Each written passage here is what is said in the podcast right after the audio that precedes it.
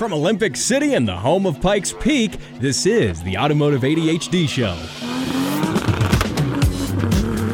Hello and welcome to the Automotive ADHD podcast. My name's Matt West. We are rocking it from the shadow of Pikes Peak right now, looking at the mountain out my window. We've got some beautiful fall colors. Some of that fall weather is finally happening here in Colorado Springs. And I'm always a big fan of fall favorite season. In my opinion, the best driving season, too. I mean, obviously, you got the colors and all sorts of stuff going on, but you got cooler temperatures. Engines like that sort of thing. It's good for power. All around, good thing. So, uh, we, got a bunch of things to talk about today, but before we get into that, this is one thing I saw on uh, Twitter the other day. Someone posted a photo of the um, turn signals on a Mini Cooper. And I don't know if you're familiar with the later model Mini Cooper products, but they all have a uh, Union Jack themed taillight motif, you could say, uh, where one side is part of the Union Jack, and then on the other side, it's got kind of the other half of it.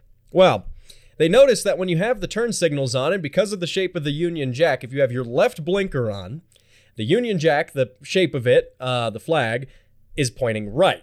When you have your right turn signal on, it's pointing left, making arrows that point left. Point left. I mean, how British is that? You turn your right signal on, and the right turn signal is an arrow that points left.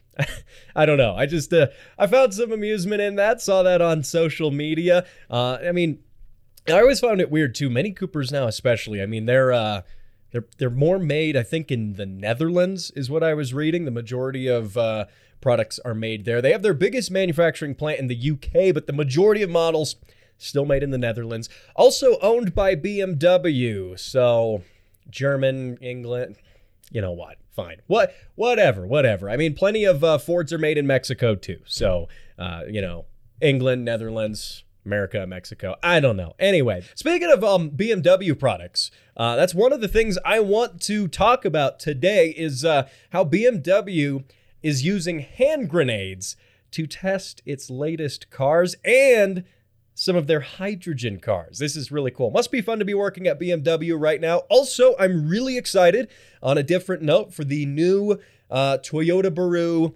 BRZ slash 86 combo. That's going to be really cool. I got some thoughts on that car. We've kind of had some time to see it out and about now, especially see it in the hands of some reviewers. Got some cool thoughts there. Also, we're going to talk about storing car batteries. We got, you know, the old wives' tale that you shouldn't store it on concrete. Well, we are going to debunk that. That's going to be later during the show.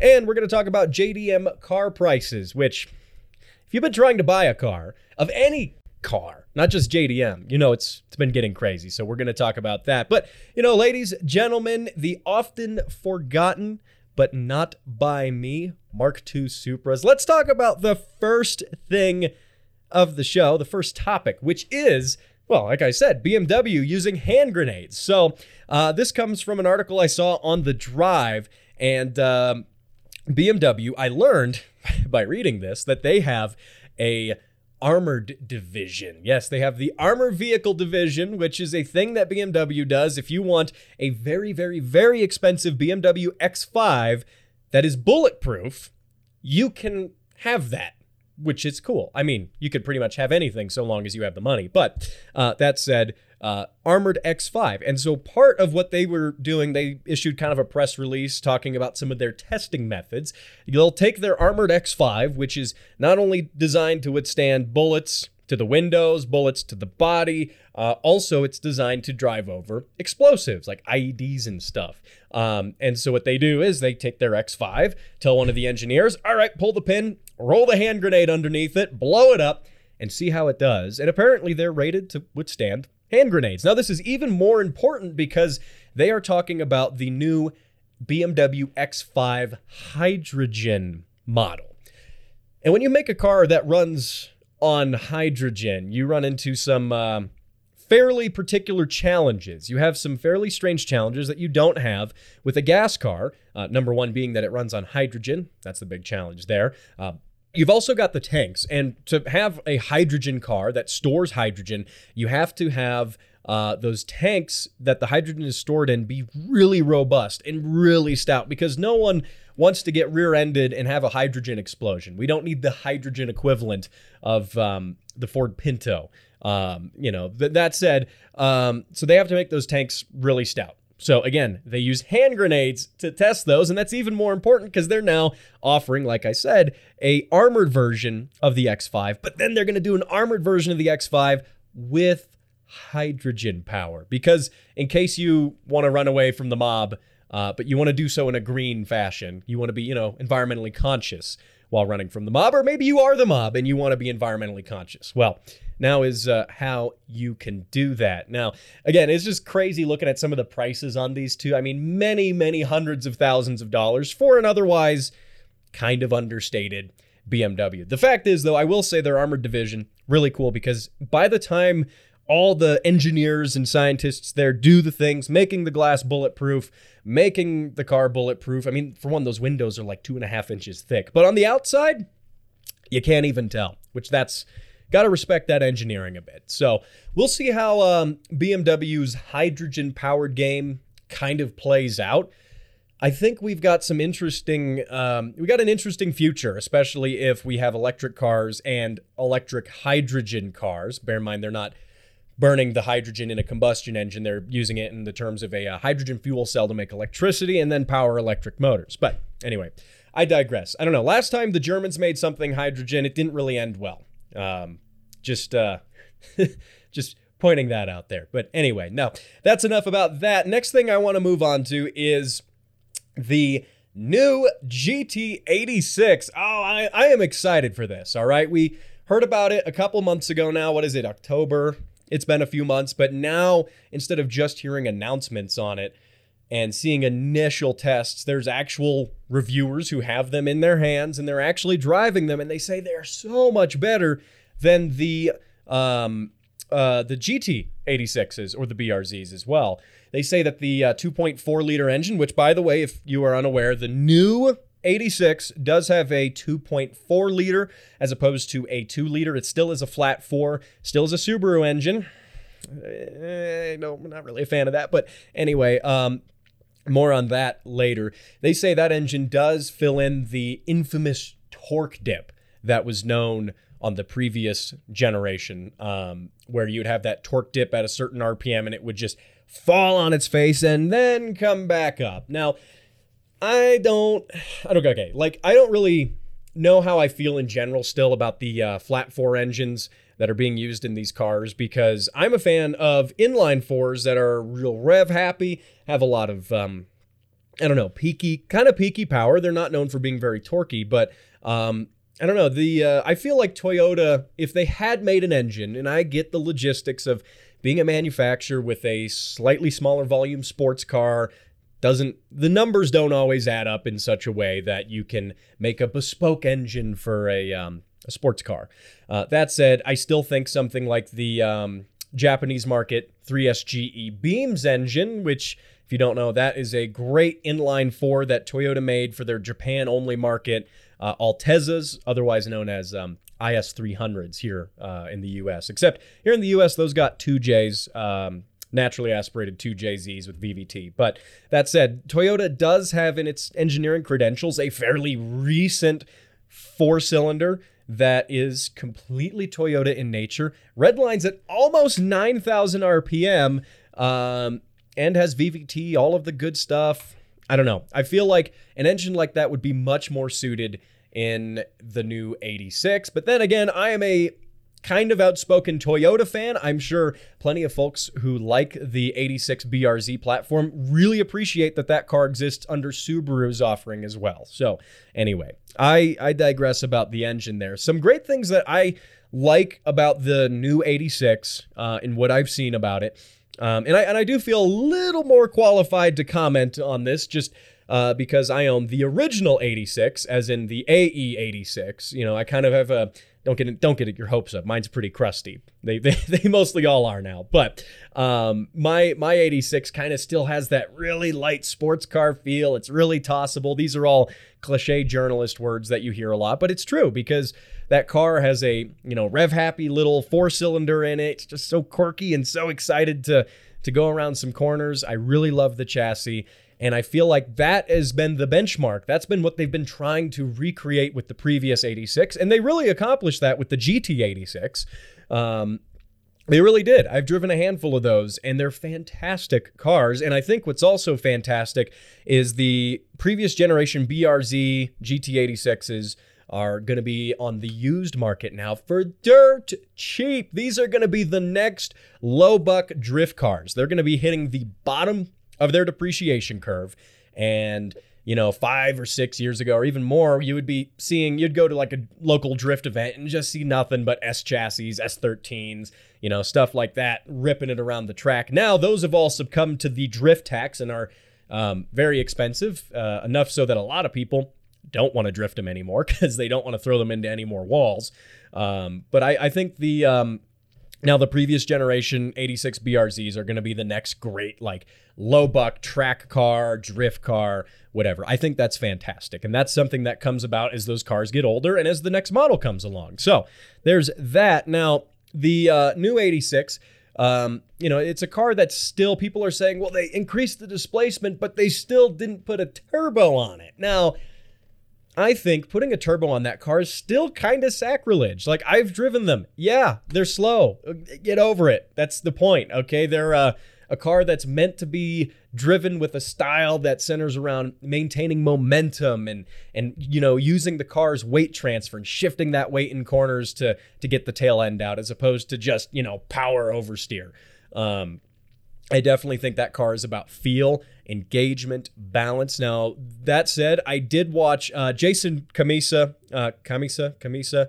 You know the guy. He's um, uh, he's been at Motor Trend. He also is on uh, Hagerty's YouTube channel now. Really accomplished, really accredited car journalist. Does some great stuff, by the way. As far as YouTube videos, he's he's always got my pick. He's fantastic. Well, he did drive the new one, and he did say that it accomplishes all of those things and more. And uh, that's good to hear, especially from a uh, kind of no BS journalist like him. If it sucks, he's going to tell you. So that's already got one check mark in my book. I still want to drive one. I'm waiting for my opportunity to. That's going to be really um, exciting. So, uh, another great thing about that car, the new one, it still has a manual. Yeah. Oh, yeah. We love manuals. Yeah, still has Le Manuel. It is good stuff. Uh, probably the same manual that was in the previous generation one, though. Um, maybe with some different gearing. Toyota does, I believe it's a Toyota transmission with the Subaru engine. It's like a W Trans. Um, some 86 guys might start calling me out on this. Um, but either way, who cares at this point? It's got a manual. That's good. Also, it's still a cheap sports car. That's what's great. Look at all this cheap sports car offerings we have right now. I mean, okay, this car is going to sticker for around $28,000, maybe a little less. There's not many cars that offer that kind of performance, feeling, handling for $28,000. Like, bear in mind, the base model Miata comes in at $27,000, but for the comparable hardtop, that would be more um, comparable to the, you know, uh, new GR86 BRZ. Um, you know, which is a hardtop kind of a coupe, you would need the Miata RF, which comes in at $33,000 and also only has 181 horsepower versus 228 horsepower in the new 86, and they weigh close to the same weight. So I think the 86 uh, takes the win there. Uh, now, for the record, I, I do like the styling better on the Toyota version, the GR86 as opposed to the BRZ. I think the front fascia on that has a more aggressive look. The the BRZ just looks so smiley and it it looks kind of like a catfish. To kind of like think of like the catfish Camaros as people called them uh, from 15 years ago or so, uh, 15 20 years ago. I it, it's not as bad as that, but I if you squint kind of hard, you could you can see what I mean. You could see what I mean. So for the record, yeah, I like the Toyota's styling better. Also, I'm just sort of biased. I went into this. I told you I was going to be biased here a little bit towards Toyota. Um, still, that car's not entirely a Toyota. You know, it's a bummer. What can you do? We can't have uh, all of the cool JDM cars and drive them. I know, I know. It's uh, It is a bummer, but I am super excited, super stoked for that car. Can't wait to see them on the road. Can't wait to get behind the wheel of one of them, take it out on the track.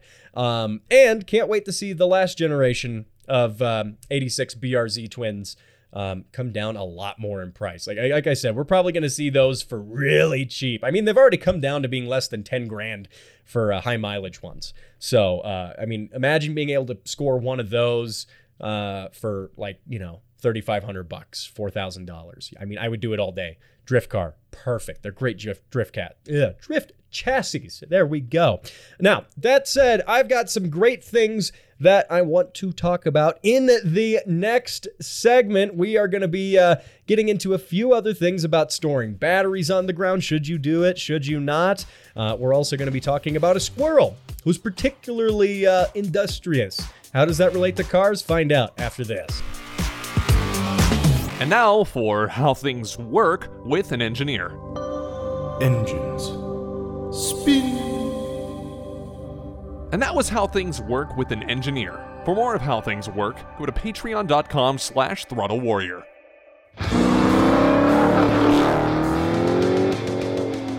All right, and we are back from the break. You hear those car sounds? Those car sounds could be yours. Send the noise of your car, take a recording of it, a video of it, email that to matt at throttlewarrior.com. So, uh, also, by the way, I want to shout out, speaking of uh, Patreon earlier, I want to shout out to Jim and Harry for being the first members of my Patreon.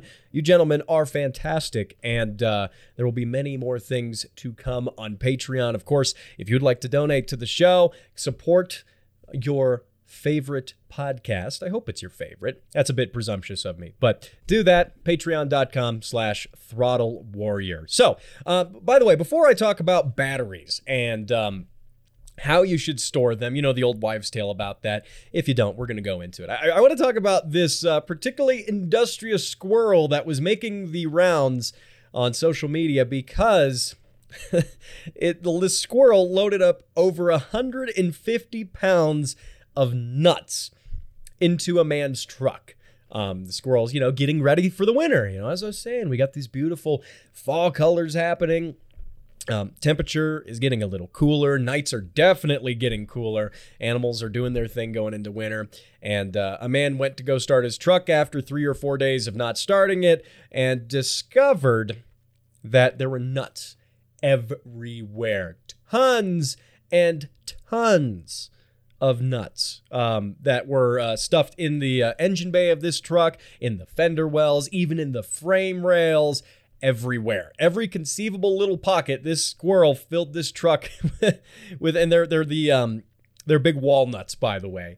Um, and uh, that's just fantastic. Now the poor guy, uh, this was um, uh, coming out of North Dakota, by the way. The poor man, uh, his name's Bill Fisher, uh, had to spend another couple days pulling all the nuts out of his truck, all of them, trying to get everyone out of every little nook and cranny. He had to take the whole front fascia of the truck off, get them out of the fenders. Uh, and he said he, there's still plenty in the frame rails that roll around when he drives because he just he can't get to them. So, um, yeah, congratulations to this squirrel and I mean, I kind of feel bad for the squirrel because this uh, his stash has now been ruined. But what what can you do? What can you do? Anyway, I uh, just thought that was uh, interesting right there. Also, would not particularly enjoy it if that happened to my car. That would be a pain. That said, all right. So the um, next thing I want to get into here is the wives' tale of storing batteries on the floor. Um, if you've ever been around cars, you've been around cars long enough, you will hear guys, even well seasoned mechanics, um, will say that you should not place a car battery on a cement floor because it's going to cause it to discharge faster. And um, I'm here to tell you that that's BS, total garbage. It is not true. And I got a lot of sources here to back this up. But uh, where, where it comes from, by the way, this is a wives' tale, again, that has been perpetuated throughout the decades. And uh, at one time, though, much like many sort of mechanics' tales, wives' tales, um, it, it is rooted in truth. And that truth is back when car batteries were made of different materials. Uh, they had, you know, for instance, say glass uh, containers holding the um, the lead plates and the electrolyte solution, uh, and then those were boxed up in wooden boxes that were then coated in tar, for instance. And um, those batteries uh, when set on concrete and having the temperature differential of the concrete could, in more humid climates, have some condensation build up that would cause the wood to warp and then the cells to leak and then that would leak out through the tar and then not only would you have a little bit of a mess you would also have your your battery start to discharge. It would it would damage the battery. Um, and then also as uh, later construction on batteries had metal cases um, it was conceivably possible that small amounts of current could find their way ground out through the metal go into the uh, uh, the concrete or well you know dissipate if you will. Uh, that said um, this is just something that's that's not true anymore uh, because battery technology in cars think of it this way. If you could discharge your battery by putting it on a garage floor then would it not discharge when sitting on the metal most of the time battery shelf in your car? Would it not find electrical ground through that metal shelf in the same way it could through the ground. Um, so there's one thing there. Now, a lot of guys might say, "Yeah, but but I put a battery on my garage floor in it, and it was dead when I needed it again." And a lot of times, what you find is um, that people just don't know when their batteries are on the way out. It's uh, something that's entirely uh, feasible to not know, not really notice. You know, you get used to starting your car and having a, a certain sound, a certain speed to the starter motor, which is relation to the uh, amperage provided by the battery. And over time, because it, it, so progressively goes down and down and down over time, you just kind of become acclimated to that. That's why whenever you put in a brand new battery in your car and you fire it up and you hear that starter motor where um, you hear that, it's like, wow, it's spinning so much faster. It's just, you didn't really notice over time that it had stopped spinning that fast. Um, so that's one thing that could be said about why people say, yeah, but I put the battery on the floor and it, it still did it. No, it's it's BS. Uh, plenty of battery manufacturers even back this kind of thing up, uh, saying that it is totally fine to store batteries on the ground, and especially because battery technology has just it's just gotten better over time. Uh, the way batteries vent, the materials they use, the plastics they use, even the materials they use in the actual cells and the electrolyte, all of the above. Not to mention, you know, AGM batteries and lithium ion batteries that we have now. Um, those are are totally different. Now that said, there is also kind of an offshoot of this mechanic's tale about you know storing batteries in colder climates versus warmer climates. The um, popular theory is that batteries, when stored cold, discharge. And that's that's not true. So as uh, there's a battery company that came out with a statement, uh, Pacific Power Batteries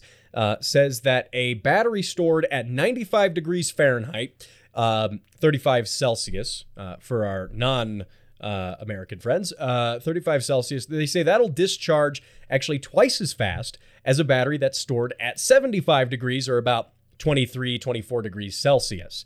Um, so a battery stored in a hot climate actually performs worse than one stored in a cold climate, which is completely contrary to, again, the old me- mechanic's tale that it does that. Now, the reason people say, well, the battery's discharged in the cold, obviously that's going to stem from the fact that everything works less in the cold. It doesn't mean that the battery has actually discharged it all or has lost capacity.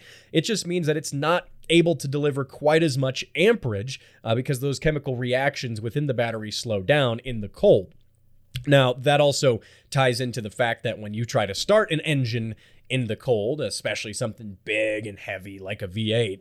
Um, that oil in the engine is colder. Everything, those tolerances are just a teeny bit little tighter. The oil's colder. Uh, the starter motor has to work harder, you know, in the cold. Um, everything just sucks in the cold. Moral of the story. And none of those things help the battery, which also has a little bit less overall um, cranking amperage when it's that cold, say sub zero temperatures um, or you know even just sub freezing temperatures. Like honestly, I don't blame everything for working less in the cold because I mean, come on, I work less in the cold. So just uh, throwing that out there. Now that said, you know I am but a enthusiast. I am but an enthusiast uh, of working on cars. I have a disclaimer, no mechanical certification. So that's why I'm going to come back to this topic next week in case you don't believe me, in case, in case you don't believe the battery manufacturers, in case you believe none of that. And I'm going to bring on an actual, real, honest to God mechanic. Yes, I am going to consult Mr.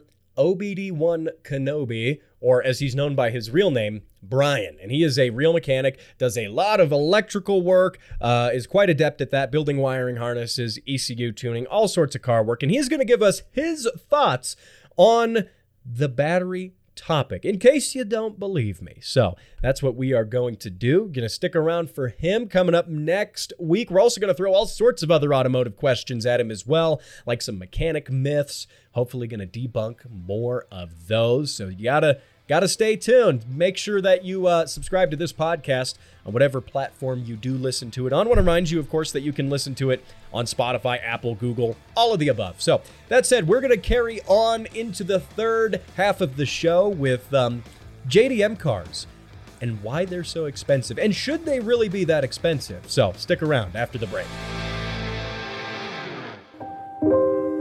Every day, thousands go without the ability to buy necessary and life saving parts. Parts like turbos, coilovers, and wheels. I'm Steve, turbocharged BRZ. It doesn't run because I can play with my connecting rod through the hole in my block.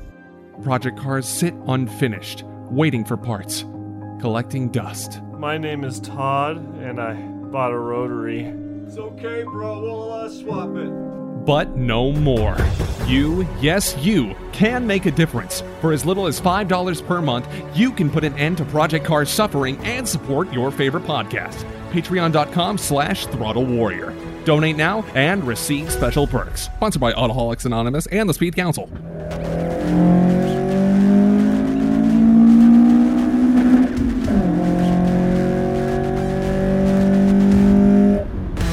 And we are back for the third segment of the show. Of course, if you have ever regretted leg day at the gym after uh, uh, putting that aftermarket clutch in your car, go ahead, follow this podcast on your favorite platform. Also, of course, uh, email your car sounds into matt at throttlewarrior.com. Want to hear those? I want to put them in the show. So, your car on this show could be good.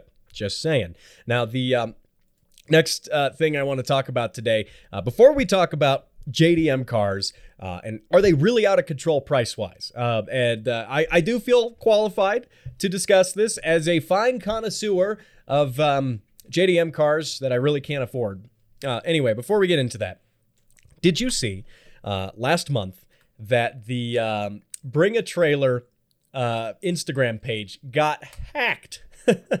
and so it, it, got hacked out of the blue, and somebody started posting um, weird selfies of models and just random people. It was it's very strange. Um, and they just kept feeding the whole, filling the whole page up with the same picture of the same person without any real intent. It didn't seem like they were trying to market anything. It's just very, very strange. Um, now, with the internet being the internet, and us being car people on the internet, people started commenting hilarious things on the uh, selfie photos like, is it rust free? Does it have a clean title? How many miles? Um, and uh, as to say, uh, there was no answer on if the models were rust free and had how many, however many, many miles. So uh, yeah, go figure, go figure. Uh, good news is, I believe uh, Bring a Trailer did get their Instagram Instagram account uh, back under control. So uh, now there's pictures of cars there again instead of weird people.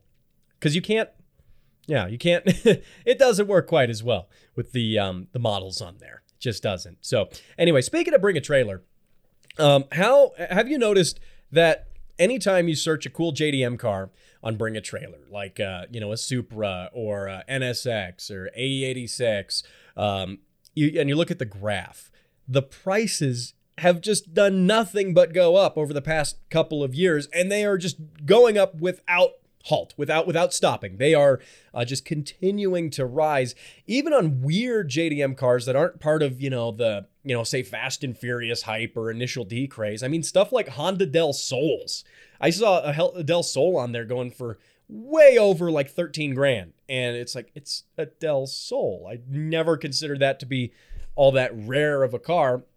But alas, here we are. And is here we are a good spot? I don't know. I mean, I don't feel like paying $40,000 for a, you know, uh, like a Civic wagon, even though they're a little rarer. I don't know. It's uh, one of those things that kind of seems like some way that it's frustrating as a car fan who wants to own these cars, but obviously we don't want these cars that we own to go down in price. I mean, we do want to be able to, you know, I, I am not going to use investment as a word because I don't I don't believe in that, but we want to be able to enjoy these cars and not lose a ton of money on them because that's normally what happens uh, with cars. So, uh, and this is going into you know with with cars going up like like all right for instance here looking at a AE86 again a chassis I know fairly well.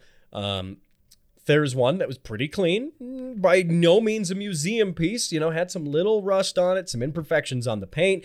All original drivetrain though, all original parts. It was being listed for forty thousand dollars.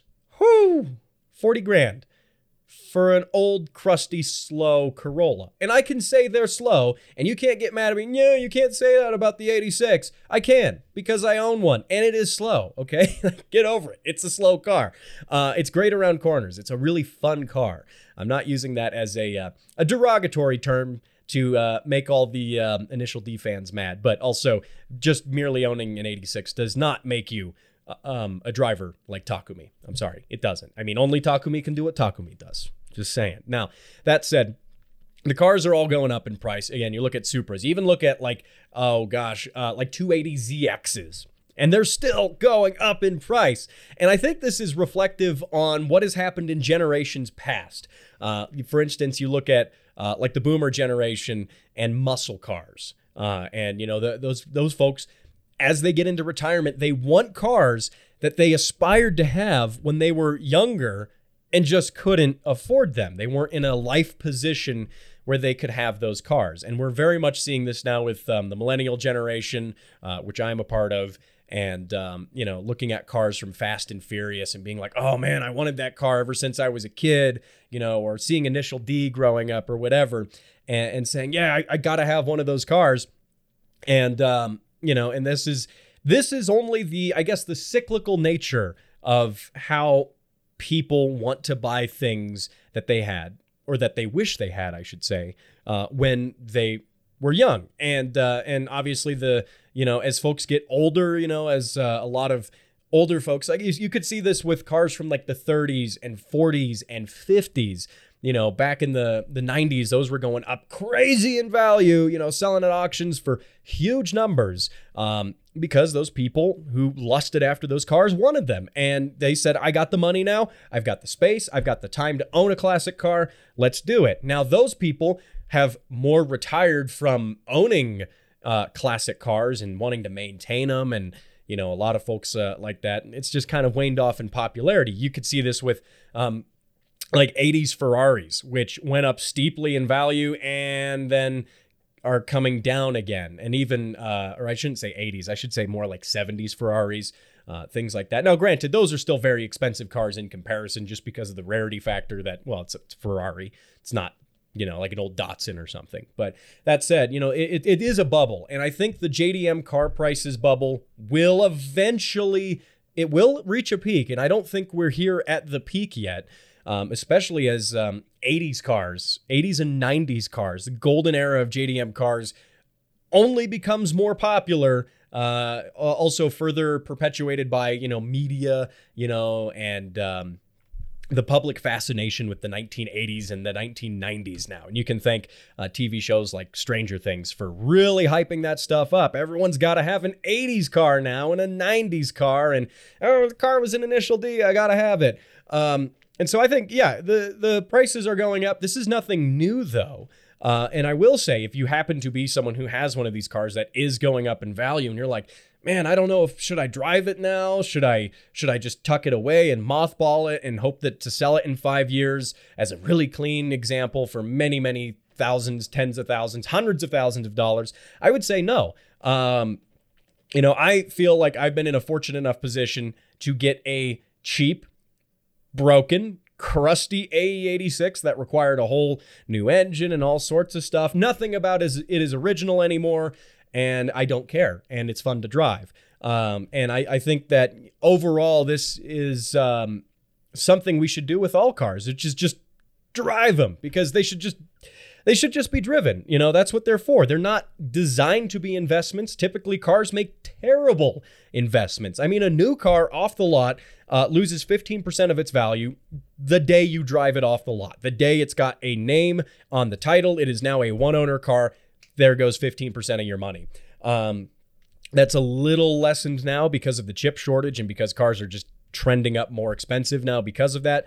But overall, I think it's terrible to see cars as an investment. And I think they should be driven the way they were meant to be, you know, and um, that's just what I think needs to be done. And you can drive them without destroying them. I mean, this just because you got a clean, low mileage example doesn't mean that the second you drive it, it's going to immediately rust into the earth. I mean, uh, I think a car too that has more, you could say provenance to use a to use a fancy word, but has more of a story and a documented history instead of just, yep, I got the car. It's been mothballed for ten years. It needs all of its gaskets and seals now. Uh, it needs tires. Uh, don't even get me started on how uh, original people who collect cars want original tires and rubber on them. It's ridiculous in my opinion. Uh, it's unsafe as hell, but whatever.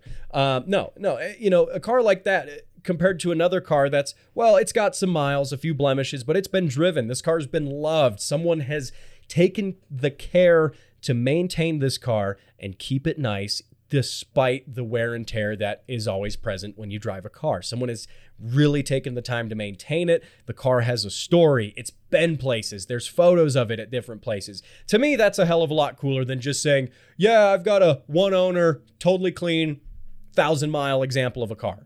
Like, save that for the museums. Those cars that do exist, the museums will grab them. The museums will have them at that point, especially if it's a rare enough car that people care about. Um, you know, yeah, whatever. The really low mileage ones, the, the two mile barn find example, maybe let the museum grab that. But in all other cases, I mean, come on, drive those cars. Always keep driving. That's why we do this stuff, right? I mean, you know, that we're car enthusiasts, but, you know, having a car also means driving it. And in many ways, people are also driving enthusiasts. At least that's how I feel about it. So, anyway, that has been the show, the second episode of the show, the second of many. And uh, I'm going to continue to do this. Uh, we're going to be going forward. I've been doing a once every two week schedule now. We're going to do a once a week schedule. So, stay tuned right here. Same bad place, same bad time, wherever fine podcasts and this one are uh, sold. Or, well, I hope you didn't pay money for this, though, if you would like to pay money for it, check out the uh, patreon patreon.com slash throttle warrior. And remember to submit your car sounds to matt at throttlewarrior.com to get those featured on the show. I want to have your car sounds on my show because i'm tired of putting my car sounds into it. So uh, you know what? Do it. Tell your friends about it. Say hey my car's on the show. Go listen to the show. It's gonna be cool. Anyway i'm matt and i will uh, join you next time when I enter my flying car in a race to the death. See you then.